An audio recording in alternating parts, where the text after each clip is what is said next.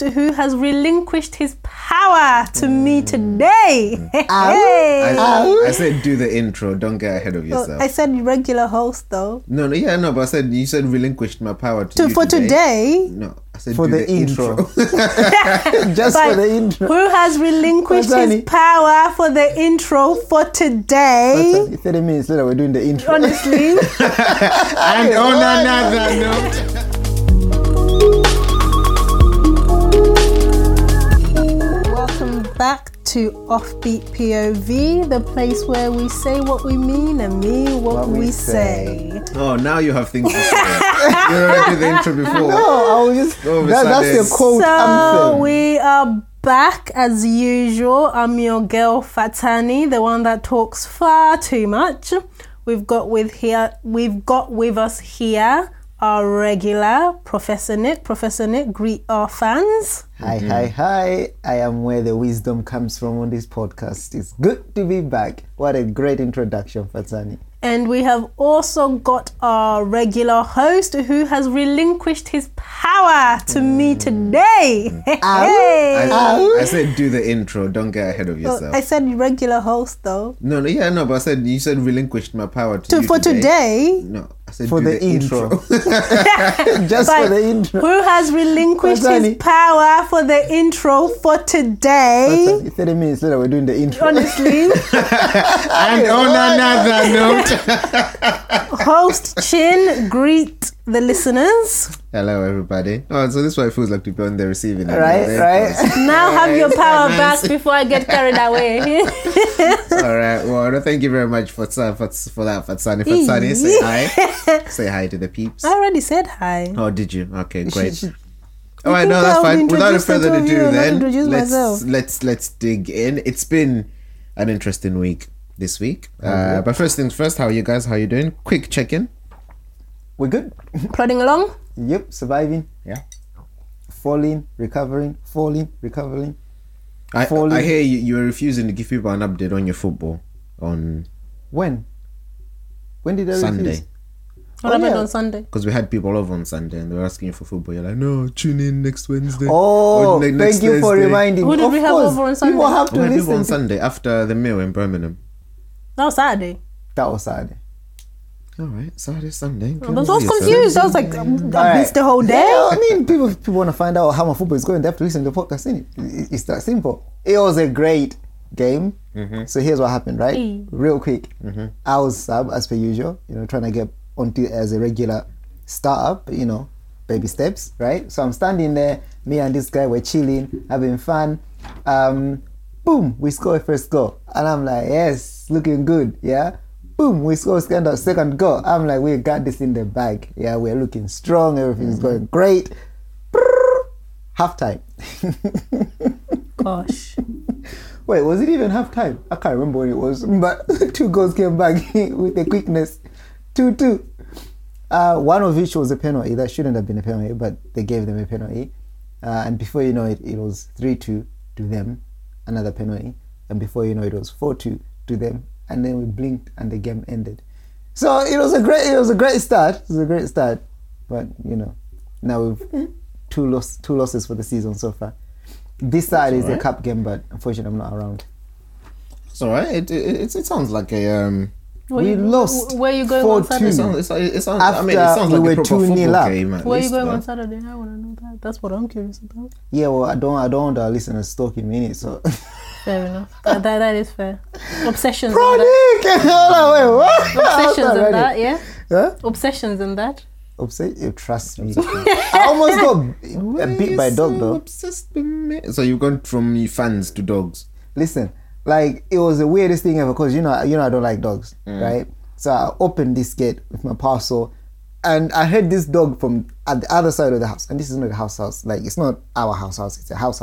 I heard the dog, right? So, the owner must be home because the dog is outside, right? Now, something in me said, run. But then, I didn't process that. That's the black in you. Deep specific. But then I didn't process that fast enough. And before you know it, this tall-ass dog, brown, skinny, is like round. I went, and the gate was in that direction. And the dog is literally up my legs. And I stayed up. I was proud of myself. I felt stupid because I should have screamed. help, right?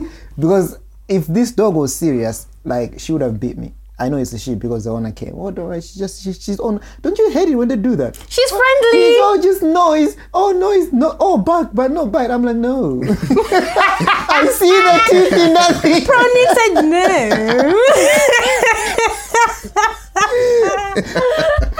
no. Nah. So today when I went there, I literally. When the white voice comes out.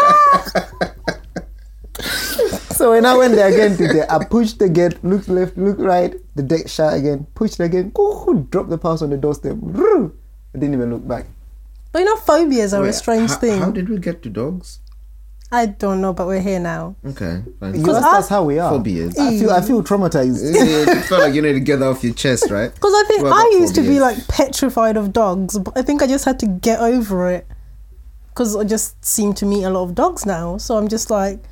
I don't know if I'm over it, but I just like keep it inside of me. Like, no, you're not scared. You're not scared. No, as you used to be. I'm not scared as dogs as I used to be, but I think I've just had to firm it. It'll come back. Don't worry. But it doesn't go far. There is this guy that I work with, and he's a hench guy, like really tall, really built. You can tell he frequents the gym. He is so terrified of dogs. It's funny because of how big he is, and like I remember we had this one family and they had the tiniest dog, you know, them like dogs people put in their handbags. Yeah. The way this grown man jumped on a sofa because the dog came in, I was like, your fears are something. Wait, on the sofa in someone else's house? Yes! He jumped on someone else's sofa. On someone else's house and screamed, a high-pitched scream. Like a rat, like he just seen a rat or something. Listen, I said, big man like you. You are listening to Offbeat POV, popular culture and popular chatter. Join in the conversation on Instagram or Twitter using the handle and hashtag Offbeat POV. Oh. You better not cut out my dog story. Shall we get started then? Let's go into Agree to You know, I should get a theme song for Agree to Disagree. You really should. I'm gonna look. Well, but let's go to Agree to Disagree. But all of us should just shout Agree to Disagree. No. Nah, that's enough. Okay, right. In harmony. Song. Agree to Disagree. Yeah. Okay. Sounds like a hymn. But okay then, let's go into Agree to Disagree. Agree for this week. Disagree, now, last week's was about money, wasn't it? But I didn't put that to the audience public, because you know everyone on the panel agreed. Points were well made, and it's a very wordy one. I think it's good to talk about. Subjective as well. Yeah. Well, I mean, everything is subjective. Most things are subjective. But okay, so this week's Agree to Disagree. Are we ready? Agree to disagree. Learning science is more important than studying history.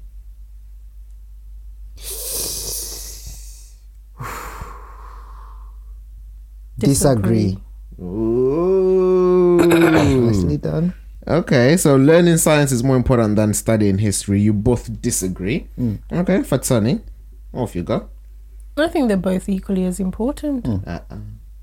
So that's why you disagree. Fine, okay. I learned from my mistakes last time. That's why I thought about it. Go on.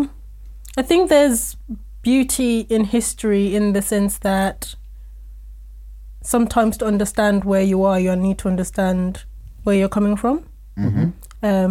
So obviously when we talk about like the conversations we have here a lot of the time, they are saturated in history. You might not name it, but when we have conversations about gender and race, we always have to look back at where we've come from to see where we are now, make those comparisons, what's different, what's new, that kind of thing. So I think there's beauty in history in that sense. And in terms of science, I guess science is all around us when you're cleaning, when you're cooking, you know, understanding seasons, planets, that kind of thing. So I think they're very different spectrums and they both serve a different purpose. Okay. Yeah, Pranit? When you actually said that, when I thought about it, literally what came to my mind was one is future, one is past. And yes, more or less, yeah. Both, and And then in the past sense, I thought of, I don't know if it's because I'm black, but I thought of race, like slavery, racism. I thought of all the mistakes that you make in order for you not to repeat them. You need to remember them. So I thought of a situation where, let's say, you had no history. Science will improve life, quality of life, technology. You discover things or whatnot. But then if you don't remember what went wrong, you could literally. I got it. Sense of achievement. But if you don't remember what went wrong, you are always at risk of repeating the same thing over again. So it's almost like okay. So think of a, let's say, think of a poor family, right? Father beats the child, right? They're poor. Nothing has been learned. Comes into some money, bigger house, more houses. I mean, more cars. TVs and stuff like that. But father's still beating the child. So this thing hasn't changed. It's just as you have improved, the negative aspect of life remained the same. Does that make sense? Was that a good analogy? Somewhat. It was the best thing I would come up with on the spot. Yeah. So basically, in order for you to continue pursuing the future, make it bright, you need to remember the history and not repeat the mistakes that you made in the past. Does that make sense? So I wouldn't say that. So that's why I'm disagreeing with that. Studying science is more important than history. I don't think so. I think, like what Fasani said, both are equally as important. Okay, so you're saying that studying history is important because, when you know what's happened, it stops you from making the same mistakes in the future. Yes. Plus, it also enables you. If you think about what historical knowledge or historical things do we know in this society that we can say, because we know this, it's preventing us from making the same mistake again? I feel like you're making me talk too much today. Okay, if I have a KO. I'm making you. You're the one that was talking. Right, if I have a KO, right? If you have a kettle, making a cup of tea. I had a kettle. Oh, I had kettle. Making a cup of tea. Yeah, I made a cup of tea just before we started, right? Brrr, tea bag, right? If I did not have any historical knowledge of where we've come from, as a world, like tea making, as simple as tea making is, yeah. Hold on. Get me right. Okay, I'm trying to show you the relevance of history. Like, are you sure your kettle and tea bag example is the best? It's perfect. Okay. Go on. Yeah. Perfect. I'm intrigued. Okay. Yes. Yeah. Now listen. Back in the days, right? Even some people right now in Malawi, right? To make a cup of tea, they need to take a pot. They need to put it on the brick wood. That means that they have to the fire, right? They just want a cup of tea, but that process. But do you know how much that tea bangs? What's the word of that in English? That's not the point. What? Blowing. When you blow the fire. No, but you're not just blowing. You're doing it for a purpose. Yeah, blowing the fire. You're not blowing it out. Yeah. You're okay. Igniting the fire. Oxygenating the fire. Adding oxygen to the smoke. But yeah, now I'm able to appreciate the kettle and the tea bags we have in the kitchen because I have knowledge of what making, just how a simple tea making process, just how long it was before that came along. Does that make sense? No, I get it. Yes. So, no, but that's not history. That's science. No. But historically, and I guess that's where the two are equally important. Historically, that's not how we used to make tea. Does that make sense? So if I didn't have that history, and people that are born right now, right? 2022, yeah, they will never appreciate. Ding. And that's why parents use it against us sometimes. You've never known putting water on your head to go. Now, if you don't appreciate something, what happens? You take it for granted. You see, and then you abuse things. You see, and then there's no gratification, there's no gratitude because that's what you know. History allows us to conduct ourselves in a way that we know how far we've traveled, and even resources. That's historical. Like, we know that as far as scientists are telling us, the natural resources are running out. I heard sources. I'm not gonna lie. I'm not gonna say that. How's ketchup coming into play? Ketchup is running out. That's what you're saying. But you know what I'm trying to say. So the two are. As far as human, as okay, as long as humanity is aspiring to be the best it can be, science will innovate the world. Mm-hmm. History will make us, will humble us. Does that make sense? It will humble us, it will discipline us, it will keep us in our lane, because we know, I know where I've been. Gosh, I love that song. What song is that? Hairspray. Na na na. Queen Alifa. Oh, we've been traveling. Yeah. Okay. All right. Well, I don't think I've ever spoken this much on this. So, learning science is more important than studying history. Pronik and Fatani, you both agree with the statement. I will throw it out to the listeners. Yes, I'll put it up on our Instagram page. Yes, see what, see what you guys think. Is learning science more important than history? Are they equally important, or is history more important? Or is science more important? I can see an argument of someone making history is more important, but we'll see. We'll figure it out. So head over to our Instagram page if you haven't done so already. And you should find it in the posts somewhere, or the reels. I don't know. I'm still trying to figure out how this whole Instagram thing works in terms of like promotional thing. I can post a picture, that's fine, but hey. You're listening to Offbeat POV, popular culture and popular chatter. Joining the conversation on Instagram or Twitter using the handle and hashtag #OffbeatPOV. I don't know if you guys saw, but there was a girl that posted a video on TikTok.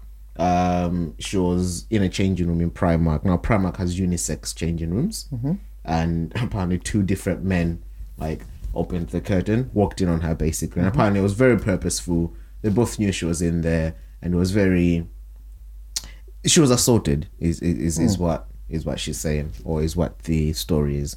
She was assaulted, and so Primark are like, well, we're going to have to review this unisex changing room business, because obviously now it's like, oh well, it's like a safety concern. Is it like a safety concern? Why not? Now what I found interesting is that I think it came in 2019. And I was watching some clips of the time when it came in 2019. Oh, like, oh yeah, Primark is so forward thinking. Oh, it's about time Primark are inclusive. Oh, you know, like the praise around it was insane. And I was like, yeah, I think this may have been a mistake. But I just thought, you know, what do you guys think of the whole situation, unisex changing rooms, the whole lot? I think there are always bound to be trouble. Because from a safety perspective, how do you monitor that? Because when you have girls changing rooms and boys changing rooms, or men and women's changing rooms, however you want to phrase it, you've got the assistants there. A man is going into the women's changing rooms. You're like, oh no, you're going the wrong way. That's the wrong way. Your changing rooms are here. Mm-hmm. But when it's unisex, do you really know what people's intentions are? Are people just going to go to try and... I mean, I've been to Primark unisex changing rooms and I'm a bit like, am I really taking my trousers off? What if like a man comes in? Just the normal changing room, just a curtain. And you're busy there getting changed. It's the changing room. Yeah, just a curtain. Brave. You're passing the man, do you know what I mean? So, I don't know. Funny, because when I was reading this, I was thinking, I was like, I don't try any clothes on in Primark. If I need to buy something in Primark, I just pick it up. Yeah. It would probably fit. But I was thinking, I think I was in Next when I was buying the suit. That was Next, wasn't it? Yes. And that was unisex. Mm-hmm. Because I was thinking, I was like, have I ever been in a unisex changing room? And I think that was unisex, because I think I remember there were other women waiting outside, like for other people to get changed as well. Now, thinking about that, I'm trying to think, like, that didn't seem that bad to me. Like... But is that because you're a guy? Well, no, funnily enough, apparently when it was coming out, they're saying that guys would feel more uncomfortable with it than girls. I thought that was rubbish. But apparently... I think it's because guys don't... Apparently that's what the research showed, that a lot more guys were more uncomfortable with their day than girls. Yeah, because guys don't often try things on at shops. It's and when you do want to try it on, you don't want to have a bunch of girls there to like eyeball you and see you and stuff like that. Yeah. But I guess maybe because of the layout as well, Does the layout matter? Because if it's like in an open space, like a public, not public, but if it's like in an open space where everyone can see everything, I guess that presents issues of its own as well. No, but I think what you're trying to say is that there could be a sense of security there. Yeah, cause yeah. It is. So I get what you're saying. I think that would make a difference. What I was thinking, to be honest, I think those men that purposely opened is what I would call enemies of progress. I think something should have been done. They should have been arrested or something, because it's almost it's like breaking into someone's house. Does that make sense? Because not really, because you can just claim, oh, we didn't know you were there. Yeah, I mean, even if you did, you can just claim, sorry, we didn't know we were there. From what you said, it's like they knew. Yes, they were doing it but they can just say we didn't. Yeah. So I think for me, it would be, because unisex changing rooms, I think they're the least of ours in this gender neutral mixture, everything kind of world. Because all it means is that a guy can use that changing room, a girl can use that changing room, and the alphabet people can also use that changing room, right? And it's not change at the same time, it's one person at a time, yeah? So if it can be regulated properly, I think it's perfectly fine. Layout, I think it matters as well. So to be fair with you, I think, I think that's the least of our worries, to be honest, especially in shops. That's the least of worries.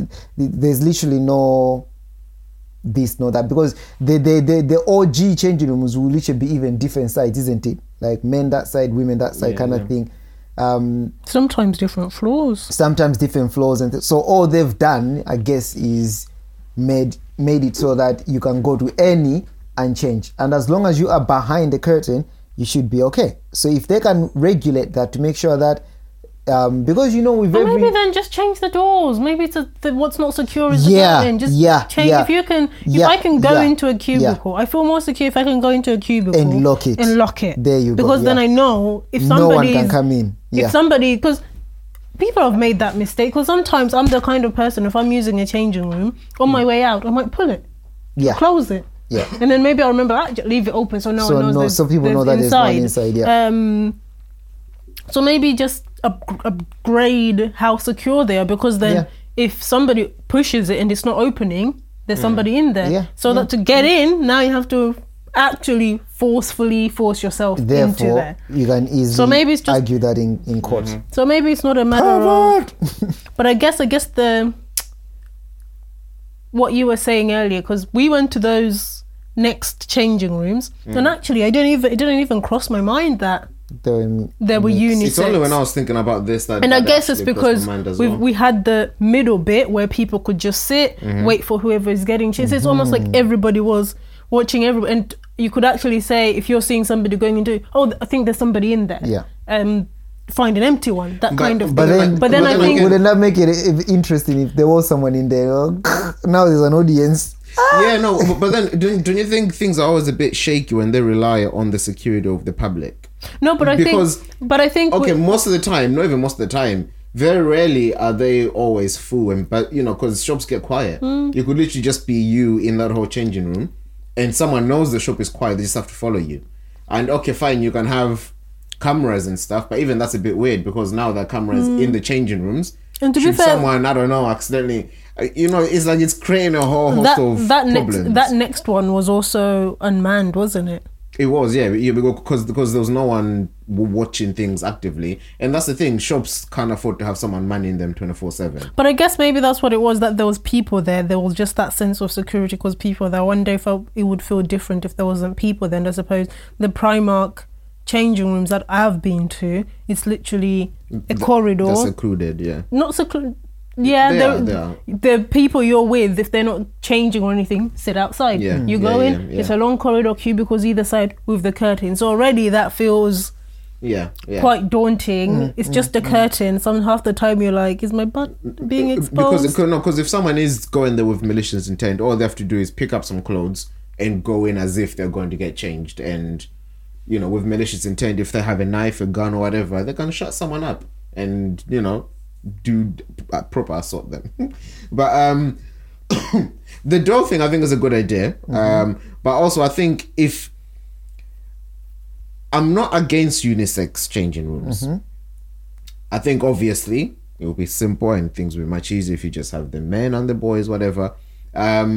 Instinctively, I'm not against the idea of unisex changing rooms. If any shop is compelled to do so, I do think if they are going to do it, I think A, they definitely have to be sort of like an open space and manned, not secluded. It doesn't have to be manned, because I think that's unrealistic to ask a shop to have someone man it all day. They take shifts. They just need one staff member.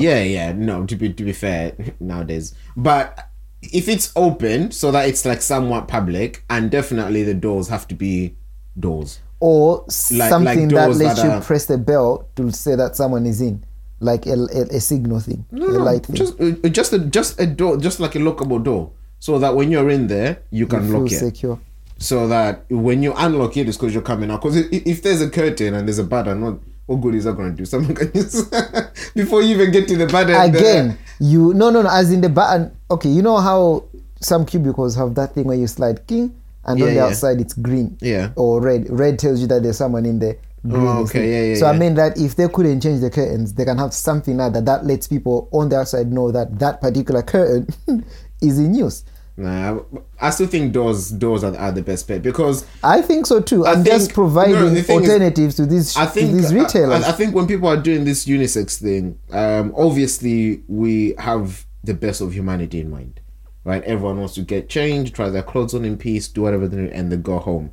But we can't deny that there's a significant amount of humans that haven't got the best intentions, and are malicious, and some of them are just opportunistic. Is that the word? Yeah. Opportunistic. So it's not like going around thinking, okay, I'm gonna do some madness today, but the opportunity comes, they want to do it. So I think basically just have doors, lockable doors, make it somewhat, public-y, spacey, and crack on with it.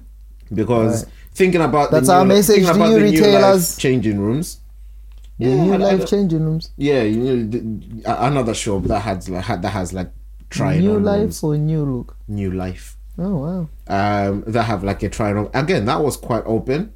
Me and this guy were just chilling, talking. One of the women tried on clothes. They would come out one at a time, but you see, they relished that because they were doing like catwalks, they were doing catwalk, doing spins, whatever. So they had fun with that. So I guess it wasn't an issue, but someone else, on that level, it does allow for shopping to be more of a family or couple event, because you can have moments like that. Yeah, where someone takes in a few outfits. Mom, dad, or mom, dad, dad. I see in there, and then they're walking out, and Someone did make the point that because there was hate when they go shopping with their spouse and they can't. The spouse can't, see what because for them to do it, they have to go. Or they literally go out into the shop, and they walk around the whole shop pretty much. And guys always wander off before you finish. He's on the other side of the shop looking at footballs. It's not the guys wandering off, it's the girls taking forever to change. You're at a shop, it's like you're putting makeup as well and stuff. All you have to do is get out and put the new outfit on. Don't put us all in the same box. Me, I do my things quickly. Yeah, well, fair enough. All right, well, like Pronik, you had a message to the retailers. Tell them one time. That's our message, retailers. What we want is secure, unisex changing rooms, open space, locked doors. And even Primark should be able to afford that. What do we want? Doors! What do we want them now? Oh, jeez. Fair enough. Alrighty. Okay, well, let's move on to the next thing then. I said the next. The next thing. Okay, so I'll just see what you guys think about this. There was something trending on the gram this week. I think it was this week. Anyway, there was a post to say that name one thing your parents did that you will never do. Ooh. Come home from work. Mm-hmm. And see all the things that my child didn't do and miss out the one thing that they did. When you've cleaned the house, you've done the kitchen, mom and dad will come home and it's like their eyes are only attracted to the things that you've left. You left a spoon there, oh, what about that pot there? Oh, you left it. It's like, yo. Hold on, if you're washing dishes, why were there a pot, a spoon, a cup? Listen, I did my best. They missed the calling. Oh yeah, your household is the kind that starts washing dishes and leaves them halfway. No. Was it our house? The youngest born does that, and that's the last born. Does she even start? She still does that now. She still does that. Does she even start? Well, that's the last born. That's syndrome. The first. That's it's not the great. It's not the biggest thing, but that's something that jumped out. Yeah, look at that spider. Mm. How you even? It's like it heard me say spider. Did you see how it moved? Stopped in its track. It just found your voice. It's like it literally heard me say spider. It just stopped right there. It knows its name. Go. Yeah. Everybody close your eyes and open them. It's going to be gone. You know how they have like 8 eyes and stuff. I think it spotted you looking at it. That's why it stopped. Anyway.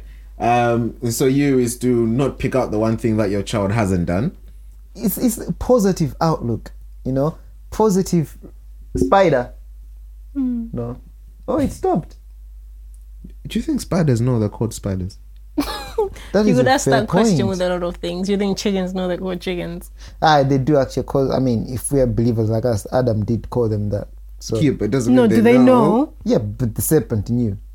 I think dogs must know because they know if they can learn their own names, they must know their dogs. They can learn their own names. Well, the serpent knew it was a serpent. Yeah. How do you know? Because the Bible says, and the serpent came to the woman, and it actually came. No. If he was in the serpent, he would have known. I was waiting for a verse, like a legit verse, and I was listening so intently. I wasn't even waiting for a verse. I just waited for something that made sense. I was just listening so intently. I panicked. Oh jeez. But yeah, it's positive outlook, isn't it? It's positive. So just be a bit more positive. Encourage and then destroy. Don't just destroy it and then leave the child wondering where. So all my hard work. No, what about you, Fatsan? Have you thought anything? I'm trying to think. All right, what did you? I think if I'm gonna have more than one kid, I wouldn't leave such a huge age gap between them. Well, fair enough. So you don't want your kids. To be fair, I would say that. It's like being an only child. Yeah, to be fair, I would say that I'll my kids close to about 2-3 years. But obviously, that's only God willing. I can say that, 100%. But yeah. God willing. And well, I'm sure they didn't do it on purpose. 20 years apart. Yeah, well, you say if you're gonna make God laugh, tell him your plans. Honestly. Well, I mean, there were some that I found in the comments. You didn't tell us yours. That I well, I'm gonna tell you that there are some that I found interesting. I'm gonna read out to see what you guys think of them. So big up to anyone that made it onto the show. This one is from RP7. Says not take accountability when I am wrong. What do you think? Do you think parents? I feel like up to a certain stage, they need to play the always right role. I think so. I think so as well. You can't lose credibility with your child. To your 5-year-old. Imagine. Like, what the hell? And then they start saying, yeah, but yesterday you were wrong. Yeah, remember, you said sorry. And 5-year-olds remember the weirdest things as well. Me. Nah, man. Nah. I actually agree with that because I read that and I know people said that, my parents never said they were wrong, blah, blah, blah. And I'm like, okay, up to a certain age, I guess. But you can't have your 6-year-old knowing that you're a fallible human. No. They should think I'm the perfect human. Yeah. So that they can aspire to be perfect as well. So let's say, for example, this is an extreme example. Something has gone missing and you've been blaming your child for either misplacing it or taking it or what. But then you find that you had just misplaced it and you find it. You're not going to take accountability for that. You're just going to let your child believe that you believe they're a thief or a liar. I feel like both of you are going right. Yeah. No, you're right. It's an extreme example because I think that one, it's an extreme example, but it's an easier one. I think it's easier rectifiable because it's like you can just be like, oh, I found that thing under you didn't take it after all. You were right. Or something like that. But some parents don't do that. You're saying that that's what people are saying. Some parents don't do that. Some parents will just find it and stay silent. Yeah, I'll be okay with those parents. No, they are right because I'm thinking about it. Yeah. They'll just It's like it never happened. And you're like, yo, my G, it's another exact same thing. You were screaming at me for like, where did you get it? Yeah, but again, I'm full support of that. I think, especially in this Western world, right? Let's remember, parents are no longer parenting. So to add that on top, you're gonna raise a demon. No, but that's still parenting. I think that's mistaking. I don't know what the word is for it, but I think being accountable to your child doesn't mean you're stupid or you've given in to the child. Because in that situation, what hurts the parents? Because remember, kids also learn from how we interact with others. Mm-hmm. Mm-hmm. So what you're teaching your child there is, you're always right. Even if the other person can prove to you that something has gone wrong, mm-hmm. if you've got your view and stick to it. Mm-hmm. Regardless if anything else comes to light that changes that view. Then I would argue that they haven't convinced you that your view is right. I mean, no, because there is stubbornness just for stubbornness. I agree with you on that fact. But if we are staying on topic, my statement, what I meant was, especially children nowadays, They are the ones now running the houses and stuff. No, but if you're already raising your children in a way that they understand there is a hierarchy of authority, this is not an everyday thing we're talking about. This is again. I think we have to decide what household are we talking about, because what you are saying, if it was an ideal household like that, then yeah, I would fully agree with you. You know, you'll be like, Jasmine, you remember that thing? I was like, yeah. I'm sorry. But the question is, what would you do, what won't you do that your parents did? And the guy is saying, so he's talking about his household, so you're talking about your household. What are you going to do in your household that your parents, what are you not going to do in your household that your parents did? Mm. So in your household, would you let that go? Would you just leave that situation? I would. Again, it depends on age, but yeah, I would, 100%. And that's why I'm saying that up to a certain age, a parent will always be a parent. And for me, that's one of the things that I grew up with. Parents were parents. Mm. There was no wrong, there was no right, and that's why there was no even asking why. If mom says it's time to go to bed, it was time to go to bed. Mm. There was no why. Go do the dishes. Go do the dishes. Yeah, but that's what I'm saying. That you've already raised. This is what I'm saying. You've already raised your child in that way, that they know that there's an authority. Parents are the authority. So what's wrong in even you being the authority? So are you saying? Do you think you can raise a child like that? But this is what I'm saying. That if your child is already in that boundaries and routines kind of thing, what's wrong with you acknowledging that you've made a mistake? No, but then that's what I'm because to ask. That's what I'm to ask. That do you think you can raise a child like that if you've already instilled with them that you are a human and you do make mistakes and you are at error? So basically, anything you do is up for question. No, but that's what I'm saying. I think we're making it seem like the one time that you say to your child, "Oh, you know what? I'm sorry, you are. You know, I found the thing. You didn't take it." Yeah, but we're making it sound like once you do that, you do that 10 times. As a child, I'm now thinking differently, because we are not talking about a one case scenario here that it happened once.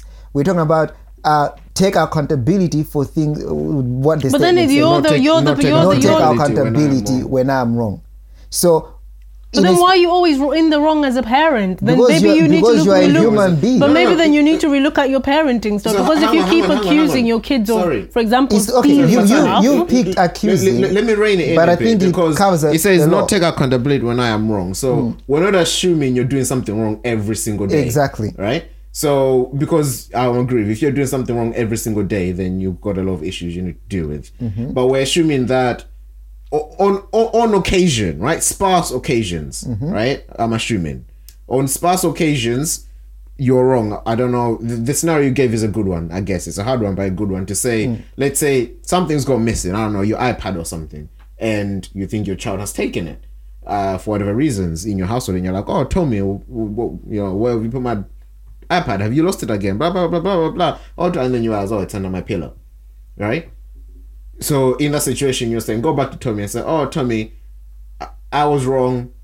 But why do you don't have to say I was under my pillow. You don't necessarily have to say I was wrong, but I would go back to my child and say, actually, you didn't take the iPad. I found it under my pillow.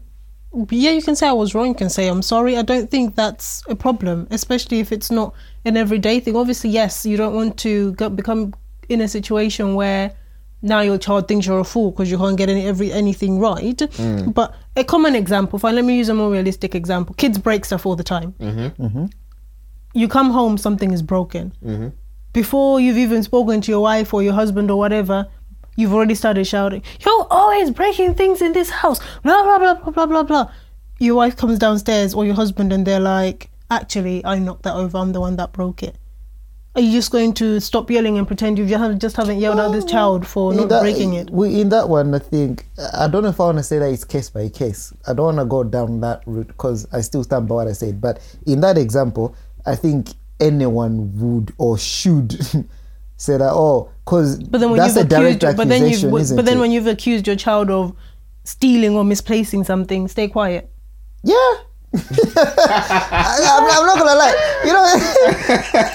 these days I'm learning to stand on things. Those are the things that build anger in children. I want to give you my example. Remember how you felt when your parents accused you or something or did something. How old are the children that you're talking about? Or for you, is it just any age, or is there a limit? Because we did say that up to a certain age. I think you can. There's different ways to acknowledge with different age. A 2-year-old, what conversation are you having with a 2-year-old? You can't really converse. But one would argue that you still need to and people do apologize 100%. Or correct that with a 2-year-old. So exactly you can. You see. But I think then it's a matter of how do you do that from an age to age stage.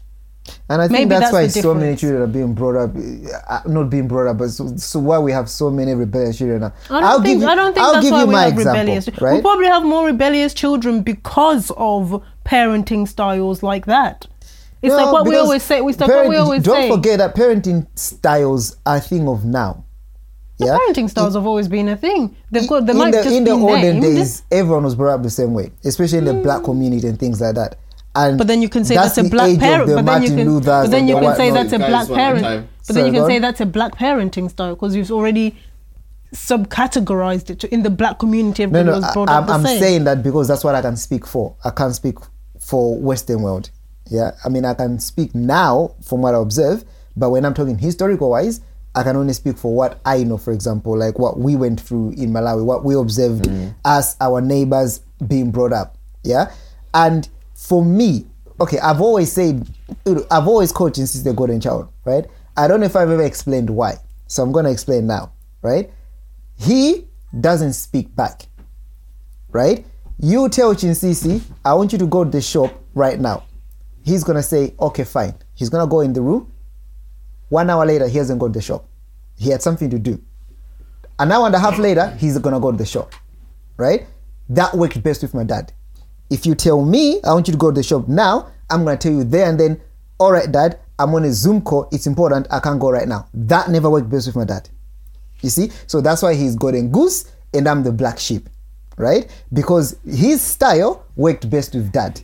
My style clashed with Dad because he felt challenged. Now, someone like me, right, with someone like Dad, it worked best. I never once, up until a certain age, I never challenged my dad. I never looked at my dad. The style that he parented me worked for my character. I think it worked for the whole household up until a certain age. Yeah. And for me, if he had been coming to me, "Oh, you're wrong. I'm sorry about this. Oh, I'm sorry," I would have started counting. Eventually, I remember one day he actually said to me, this is after we've grown, I think I made a reference to something that he had said in the past and it peed him off. "Dad, you don't reference me like that." You see? Yeah? What I said was fact because it was something he had done. You don't reference me like that. He felt challenged. You see? So that's what I'm saying, that as a parent, up until a certain age, you need to be the authority of the house, come what may. That reins children in. Yeah? It disciplines them. It governs them. You do not challenge authority. And that's why in the community, they respect their teachers. In Malawi, we respect any elder. We respect police because we are being brought in. You don't challenge anyone other than you. Does that work now when you are 17, 18, 19? No, you need now to talk. You need now to acknowledge. But wasn't that the point I was making, that you change your parenting style as the kid grows? If that's the point you were making, they're on the same page. I think it's a dangerous narrative to just assume that authority means you do as I say and not as I do, because that's not just how kids learn. Why are you adding the not as I do? Why are you adding the not as I do? Because that's what people think authority is. Yeah, forget what people think authority is. I mean, I agree that do as I say. Yeah. But what I say should be what I do. But then that's sometimes not what parents do. They say do as I say. Then they're just bad parents. But isn't that the point that I'm also making? But then if you're saying to your child, you should be taking accountability for your actions, and parents say that to their children as they're growing, you need to start learning how to take accountability for your actions. You need to start learning how to take accountability for your mistakes. At what age? At any age. But maybe not phrased like that. You're going to be saying that to a 5-year-old, you're not going to phrase like that, are you? No, but to a 9-year-old, you would. But the message, and this is what I'm saying, at different stages of development, as a parent, you also develop the way of communicating. So I'm not saying you literally go to your child and say, I'm pathetic, I'm wrong, when they're 4 years old. No, that's not what you, but you still find a way to communicate to your child that you were wrong.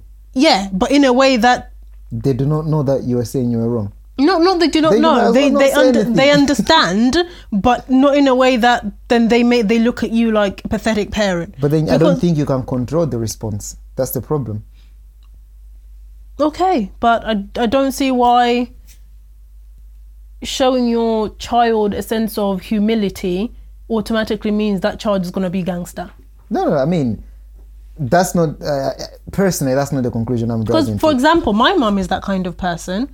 From as long as I can remember, if she's in the wrong, she would communicate that she's in the wrong. For as long as you can remember. For as long as I can remember. Obviously, I don't want to sit here and be those people that are like, I remember when I was 2 years old. Like, we know you're lying, but carry on. I think, to be honest with you, I'm okay with what you're saying. I think the only discussion would be at what age. But that's what I'm saying. As long as I can, I don't remember a time where my mum wouldn't hold, and even not just to myself, even to the other cousins that we lived with, because there's a lot of people in the house, and sometimes, you know, when something happens in your your children, in your mind you're like, this thing, it was Chisomo, and you go, Chisomo, why did you, and then she'll find out that actually it wasn't Chisomo, it was Jinsisi. Oh, Peba Chisomo, sorry Chisomo, Jinsisi. But there was always, I don't know, my mom especially has always had a level of accountability, but that never, for me or any of the young people that we lived with,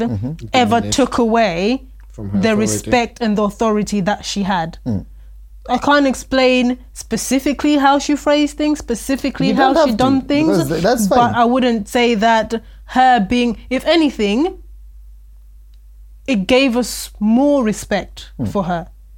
Because we knew that if I'm being told off, she's done due diligence and I am the one in the wrong. I mean, if you're the one in the wrong, you should know anyway. You don't need you know. But I agree with what you're saying to a certain extent. I still think age does matter, but I also think parenting matters as well. Because I think I agree with what Pronick said on the basis that you're a good parent and you're trying your best to be a decent parent.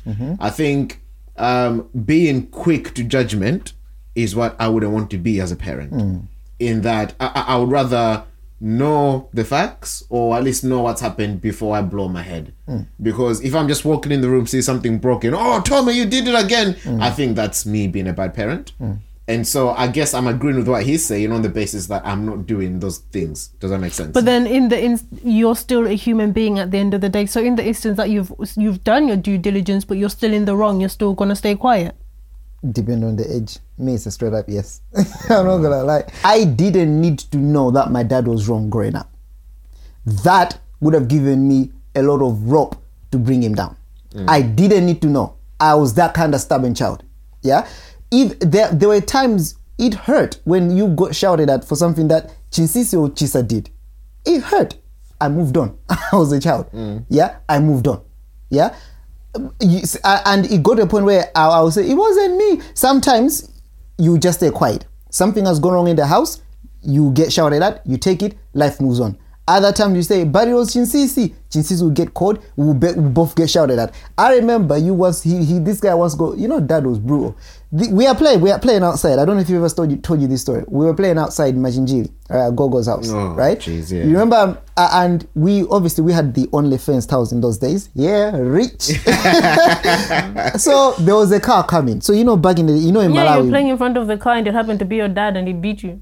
Listeners, that's not how the story went. So we were playing big group. So you know when the car is coming, everyone in Malawi, children, we to my padruka, and the car would go by. So we did that like the Red Sea.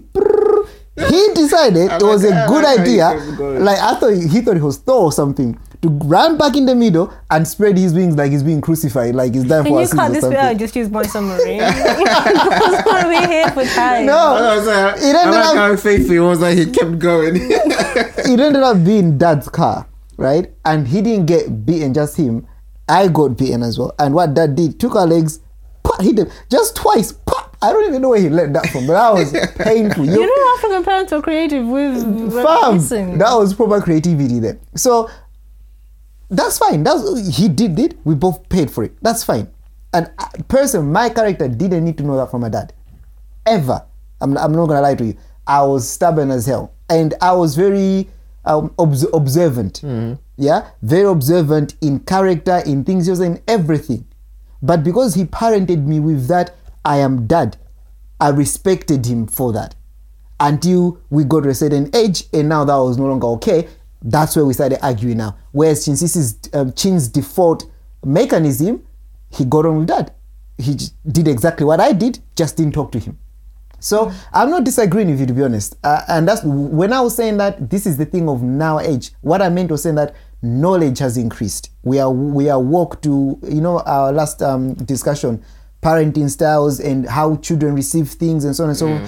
That's what we are learning now. So us going into parenthood, we're not going to have the same sort of like everything that our parents had. We will approach it like that. So yes, it is possible where you can tell a child, you know what, I'm sorry, that was my fault. And they will not react like I would have. Does that make sense? Because of the relationship you've already built. So I'm not disagreeing with you. But as a general statement, no. I'll take accountability because that's what I saw growing up. Yeah, I thought it was the best way to do it. Yeah. All right, fine. Should we move on to the next one? I don't know that conversation will go on for that long. I have to cut some of this down. You haven't answered. Will you be taking? He's the host. No. But I do like that though. I do like the fact that she does throw them back. I was agreeing with what Pronik was saying until he said fluffy. No, that was a bad word to use. I'm not gonna summarize it. No, I hear what you're saying and I agree with what you're saying. But for me, I think age matters a lot. But and the thing is, that age could fluctuate depending on what you're saying about intelligence. Because for one person it could be 6, for one person it could be 11. But you know, I definitely do think age matters. I think up to a certain point, kids have no business knowing that their parents have made a mistake. What's our no business. You know, you're listening to Offbeat POV, popular culture and popular chatter. Join in the conversation on Instagram or Twitter using the handle and hashtag #OffbeatPOV. All right, fine. Let's move on to the next one. Yes. All right, fine. So the next one, this is from K_Candy. It says, one thing parents did that you will never do. She says, body shaming. They think it's funny. They do, though, but... I think it toughens up. I think it toughens them up. You think? I don't think so. I don't think it toughens them up because me speaking personally, people used to think it was funny. I mean, not parents per se, but just adults in general, just to point out how skinny I was. You know, because I wasn't eating. But just because that was my body shape, like. And at the time, how did it make you feel? You sound like a counsellor. No, right? It made me feel inadequate to some extent. Obviously, at that time, that's not how I would have described it. But I did want, you know, bigger thighs, I did want bigger boobs, that kind of thing. I did want to be a bit bigger so that people would stop saying those kinds of things. Did you feel the same way when your peers were doing it? Because I know people, I know he used to make fun of your... Yeah, I did. Like, I would laugh. Me? Yes, you. On windy days, you'd message me and say, put rocks in your pocket. Yes, you would. You would. No, mine was the duckling. I don't know how it got to Sicily or duckling. No, you'd literally message me off. Like, it's are you gonna be okay? It's very windy. Are you gonna be okay? No, I mean, well, the reason I was saying it would toughen them up, I think coming from the household is different. I would even add coming from aunties and uncles or external home environment. And the reason I was saying it toughens them up. If you are aware of something already and it's being joked on about in the house where it's warm and friendly and you know these people love you, it's not going to affect you when people point it outside, or it shouldn't affect you when people point it outside. When your friends, not the friends that are doing banter, but when the ones that are actually trying to get you down start pointing out and things like that, you are able to deal with it better. I think I would want, if there was something about my child that maybe they were not as tall, for example, like me being short, I think I would want them to know in the house that they're not as tall as other 5-year-old or 10-year-old or 11-year-old, and that it's okay. But then also, part of that, being a comedian, part of that is banter. But then I think what sometimes, especially in, we've already started the conversation in black households, what was missing, I'm going to sound like Adela now, oh my gosh. Oh Lord. what was missing? Say it with your chest. The positive side. Yeah. So I think sometimes, yes, it started like banter, but unfortunately when you hear the same thing over and over and over and over and over again, you're going to start to believe it. But if it's... Yeah, no, there is that risk. You can have banter, but then still balance. I think... For my children, I want that balance. So I will still make fun of them. Like, if you've got big ears, you've got big ears. Yeah. But I'm still going to make you, I'm still going to let you know that you're fine the way you are. But your ears are big. Yeah. No, but then what was missing for us growing up sometimes, you never heard, even as old as we are now, like me and my friends will go to gatherings with aunties, and all aunties want to do is point out. Yeah, but they'll pretty much. We should, yeah. No, but then I agree with you. But they'll pretty much line you up and say you've gained too much weight, you're too skinny, you need to stop eating. You should be pregnant by now. And it's like, tell me something positive. And yes, we can say we're grown and what the aunties say doesn't affect us, but for me, it's fine because I'm confident and comfortable in who I am. Even getting locks, people are like, "Oh, what are you doing? Locks are not. Is your husband going to like them? Locks are not very pretty." That kind of stuff. Yeah, I think you just need a different set of aunties and uncles to be fair. They don't sound healthy. You're born with what you're born with. They really don't sound. How are you gonna be commenting on locks, guys? Comment on global warming. That's why you don't know. Too much time. But I think one of the things that uncles and aunties do need to stop doing though. Oh, so you gained so much weight is not a greeting. That is not a greeting. Like, just say hello. You made a good point to say that where they're coming from culturally, when you gain weight, it means life is going well for you. Exactly. So for them, when they greet you, and then when they tell you gained so much weight. In their eyes, it's like, oh, life must be going well for you. Well, obviously, in the Western world, you're not looking after yourself. Like, what's going on? And I suppose with that's how we interpret it. We interpret it. Oh, I'm fat, blah blah. And blah. I suppose, but for them, they're saying. Yeah, I suppose it's also understanding where you're raising your children. And I would agree with you in the sense that in this kind of environment and this kind of country, children are very sensitive, whereas back home, we were tough cookies. Like, there wasn't very much that your parents could say to you that would throw you off your whole day. I'll be so good. I ain't even lying. So, I've already got like the morning drills planned out. But I think... I think it's more the balance for me. Just make sure that banter is actually banter. Yeah. That is not affecting them psychologically. And sometimes banter without the seriousness. Sometimes it's because you hear what you're hearing at home, you go to school and you're hearing the same, but you can't differentiate that because everything sounds so similar. Whereas if you hear a lot of positive at home and you can differentiate banter from the positive, when you go to school you just be like, yeah, that's just bullying. Banter from the positive. No, so you can differentiate banter from the positive. So when they're talking about banter be positive? No, but if, when they talk about your big ears, you know it's banter. Mm-hmm, mm-hmm. Whereas when they talk about your big ears, but you've never heard anything good, even though for them that's banter, that's not banter for you anymore. You're talking about at school? At home. No, I'm at home. Mm-hmm. Okay, I think, fine. I'm getting you. Because for me, I was saying that as long as it's at home, it would always be in that positive environment. So banter would equal positive. But then that's what I'm saying. Banter wouldn't exist. But then that's what I'm saying. Positive, it remains banter for the people saying it.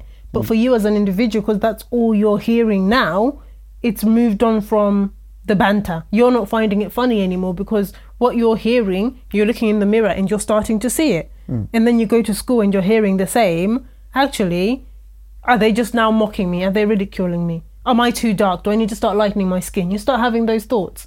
Whereas if you hear the contrast as well as often as you hear the banter. Right. So when you say the positives from the banter or the positive whatever, so you're saying that if let's say your child has big ears or mm-hmm. bigger ears than normal, so obviously you have banter at the fact that they have big ears, right? Mm-hmm. So maybe like, you know, I don't know. Hey, Dumbo. Or something, you know, don't whisper too loud, Tommy's in the next room. I don't know, whatever, right?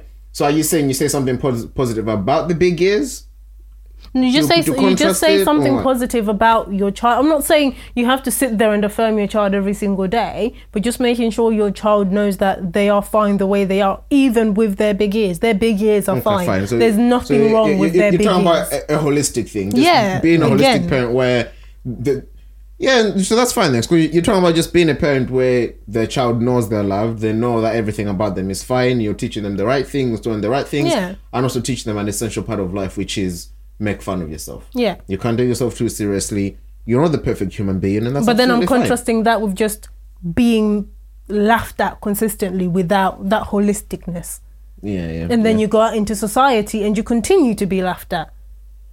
You've got no shield. I don't know. No. I get it. All right. Time is running away, so I'm going to read a couple just as honorable mentions, and then a couple more to see what you guys think. So as an honorable mention, this is from Nyasha Royale. Nyasha Royale. It says, pass the phone to me to speak to relatives I don't like. Yeah. No. I want to do that to my child still. I want to do that to my child still. Let's speak to your aunt. I don't even. You be the one on the phone. I'm like, let's do it. Speak to your uncle. No, but they'll like this uncle. No, I'm going to be someone from Jamaica. Yeah, exactly. Like, you're nah, that was fun still. At the time, I hated it. Yeah. But thinking back in hindsight. Maybe that's why the parents, do you think they went back into their rooms and just burst out laughing? No, they did not. They legit thought they were doing it. They're like, we had him today. All right, the next one. This is from Monisha Grace. It says, tell them they have nothing to be depressed about because they have it easy. I would definitely do that.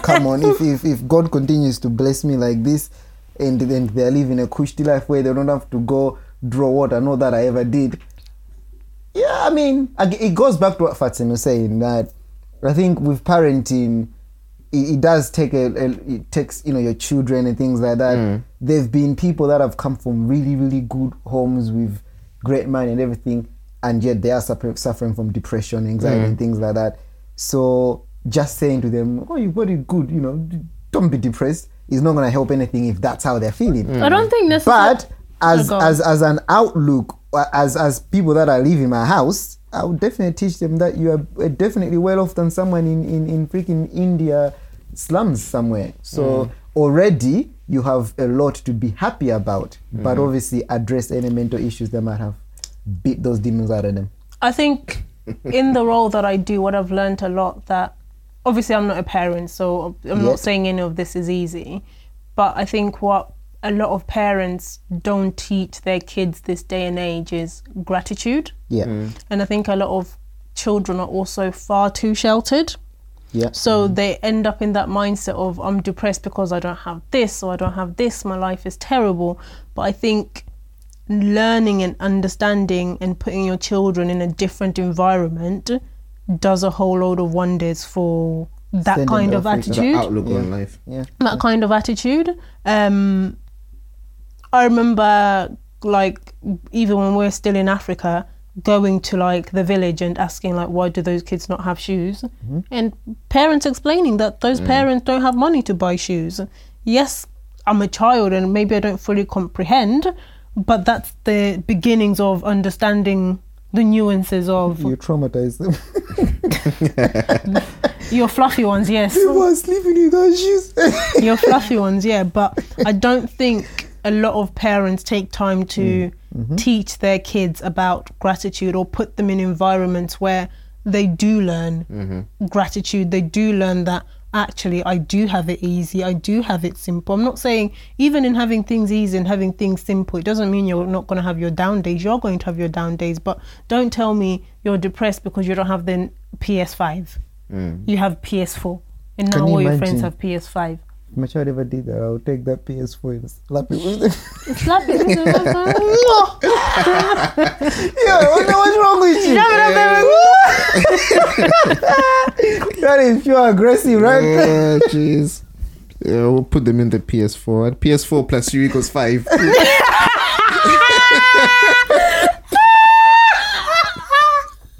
And then plug them in.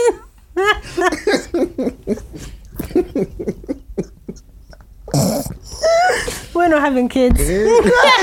That is so aggressive. Okay. The last one from the official Lord Carter says, by force, church every Sunday. Yeah. So I'm guessing they're saying that they won't force their children to go to church every week. Not church per se, but we are reading the word whether you like it or not. And I think... So you'd be disagreeing. Okay, for them it was church, but I guess it's just... And again, it's that... It's that authority. That authority thing, isn't it? Because there was no way my parents were leaving me at home for them to go to church. What are you doing at home by yourself? If I'm unwell, even if I'm pretending to be unwell, do you know where church was? In the house. You're unwell, come downstairs. We'll all stay home. No one's going to church, you're unwell. We'll do church at home. So there was already that not that I don't make my own decisions, but as this household, we move as a unit. Question. But then doesn't that fall under indoctrinating? 100%, you have to indoctrinate your children. So, they're your children. But then... what's the difference between that and, someone indoctrinating someone in, like, extremist Muslim beliefs and stuff? There's no difference. It's just that one is positive and one is forcing you to blow yourself up for some virgins that you don't know whether you're going to get or not. But then that's you believing that it's false. What is actually true? Yeah, no, but I mean, the word has probably come to have bad connotations, but yeah, you have to indoctrinate your children. But then isn't that cult? No, but then don't you indoctrinate your children in just more than, because I think... Because I can only speak for Christianity because I'm not Christian, but Christianity doesn't teach you not to think for yourself. It doesn't teach you not to question things. It doesn't teach you to just follow things blindly. If anything, it tells you read for yourself. Your child at 15 decides, I've read for myself, this thing is not for me. You're okay for them to stop going to church and stuff? When you move out of my house, you do what you want, fine. As long as you're in this house, like Fasan was saying, we move as a unit.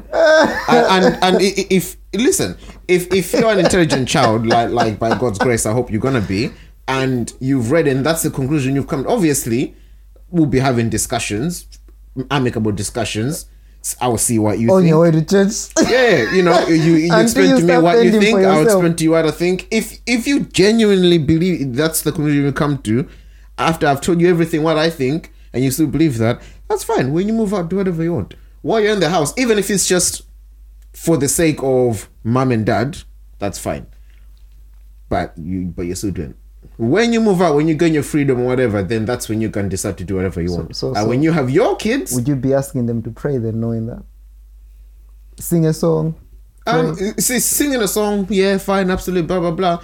I mean, if they're like 100%, I'm an atheist, I don't believe in a God, I think Christianity is a scam, blah, blah, blah, there's no higher power, whatever, or just molecules, then...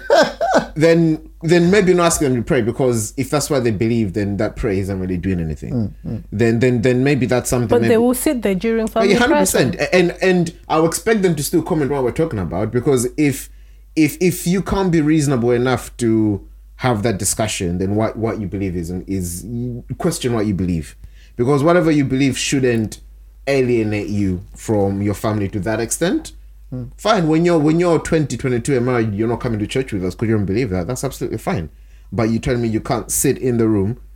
Okay, your whole family believes there's a God. We're reading Matthew 6. You can't comment to see what you think? Or even if it's, guys, you know, I was reading about Jesus on this mountain and, you know, he wasn't actually on the mountain. Or it's something, you know, have an amicable discussion with the family. I think that's fair. Obviously, that's definitely too much to ask. Why are you fidgeting quite a lot? Since you started making that speech, my chair is... You've been moving up and down. It's like your blood is boiling. But it's what you were saying. Obviously, it's a lot to ask for, but it's what you were saying. Because this is back to that conversation of authority, isn't it? Mm-hmm, so your 7-year-old says, I'm not going to church. You're leaving them at home? No. Remember, my parenting style was so just leave me alone. Please, they'll be waking me up. It's time for church. Listen, parenting is a minefield. It will be interesting to revisit this discussion on our parents. Imagine, my Lord, devil woke me up. And which one? The atheist. I thought it was a Buddhist. No, it's not. The atheist wasn't the Buddhist today. Fronic will be like, I spent the morning apologizing to my 5-year-old. I was begging for their forgiveness. I don't think I still have it. Can we finish this quickly? I need to go back. I think me and my 5-year-olds are not friends at the moment. We're falling out. I was just asking, but yeah, I agree. As long as you're under my roof, we're doing one thing. And you're not gay until you leave. I don't hear about it. I don't know it. Nothing. It doesn't exist. Well. Not in this house. Alrighty, well, on that note, then we're going to bring this episode to an end. Thank you very much for staying with us until the very end. We hope you enjoyed the discussion and the chat. Remember, head over to our Instagram to let us know whether you think studying science is more important than studying history. And on the next episode, we're going to announce the results. So we're back on Thursdays. Every Thursday, I've realized we haven't actually been saying that on episodes. So people don't even know what days we air. But we're back on Thursdays, every Thursday. Hopefully soon. We may do it bi-weekly, but for now, every single Thursday. So what do you mean bi-weekly? Twice a week. Oh. Something was unacceptable, it was. No, I forgot. But yes. Without further ado, then, ladies and gents, Pronic, say goodbye. Goodbye, everyone. Very fun episode. I hope you will enjoy it. Good. And Fatsane, say goodbye. It's been a great one. Goodbye. All right. And until next time, everybody.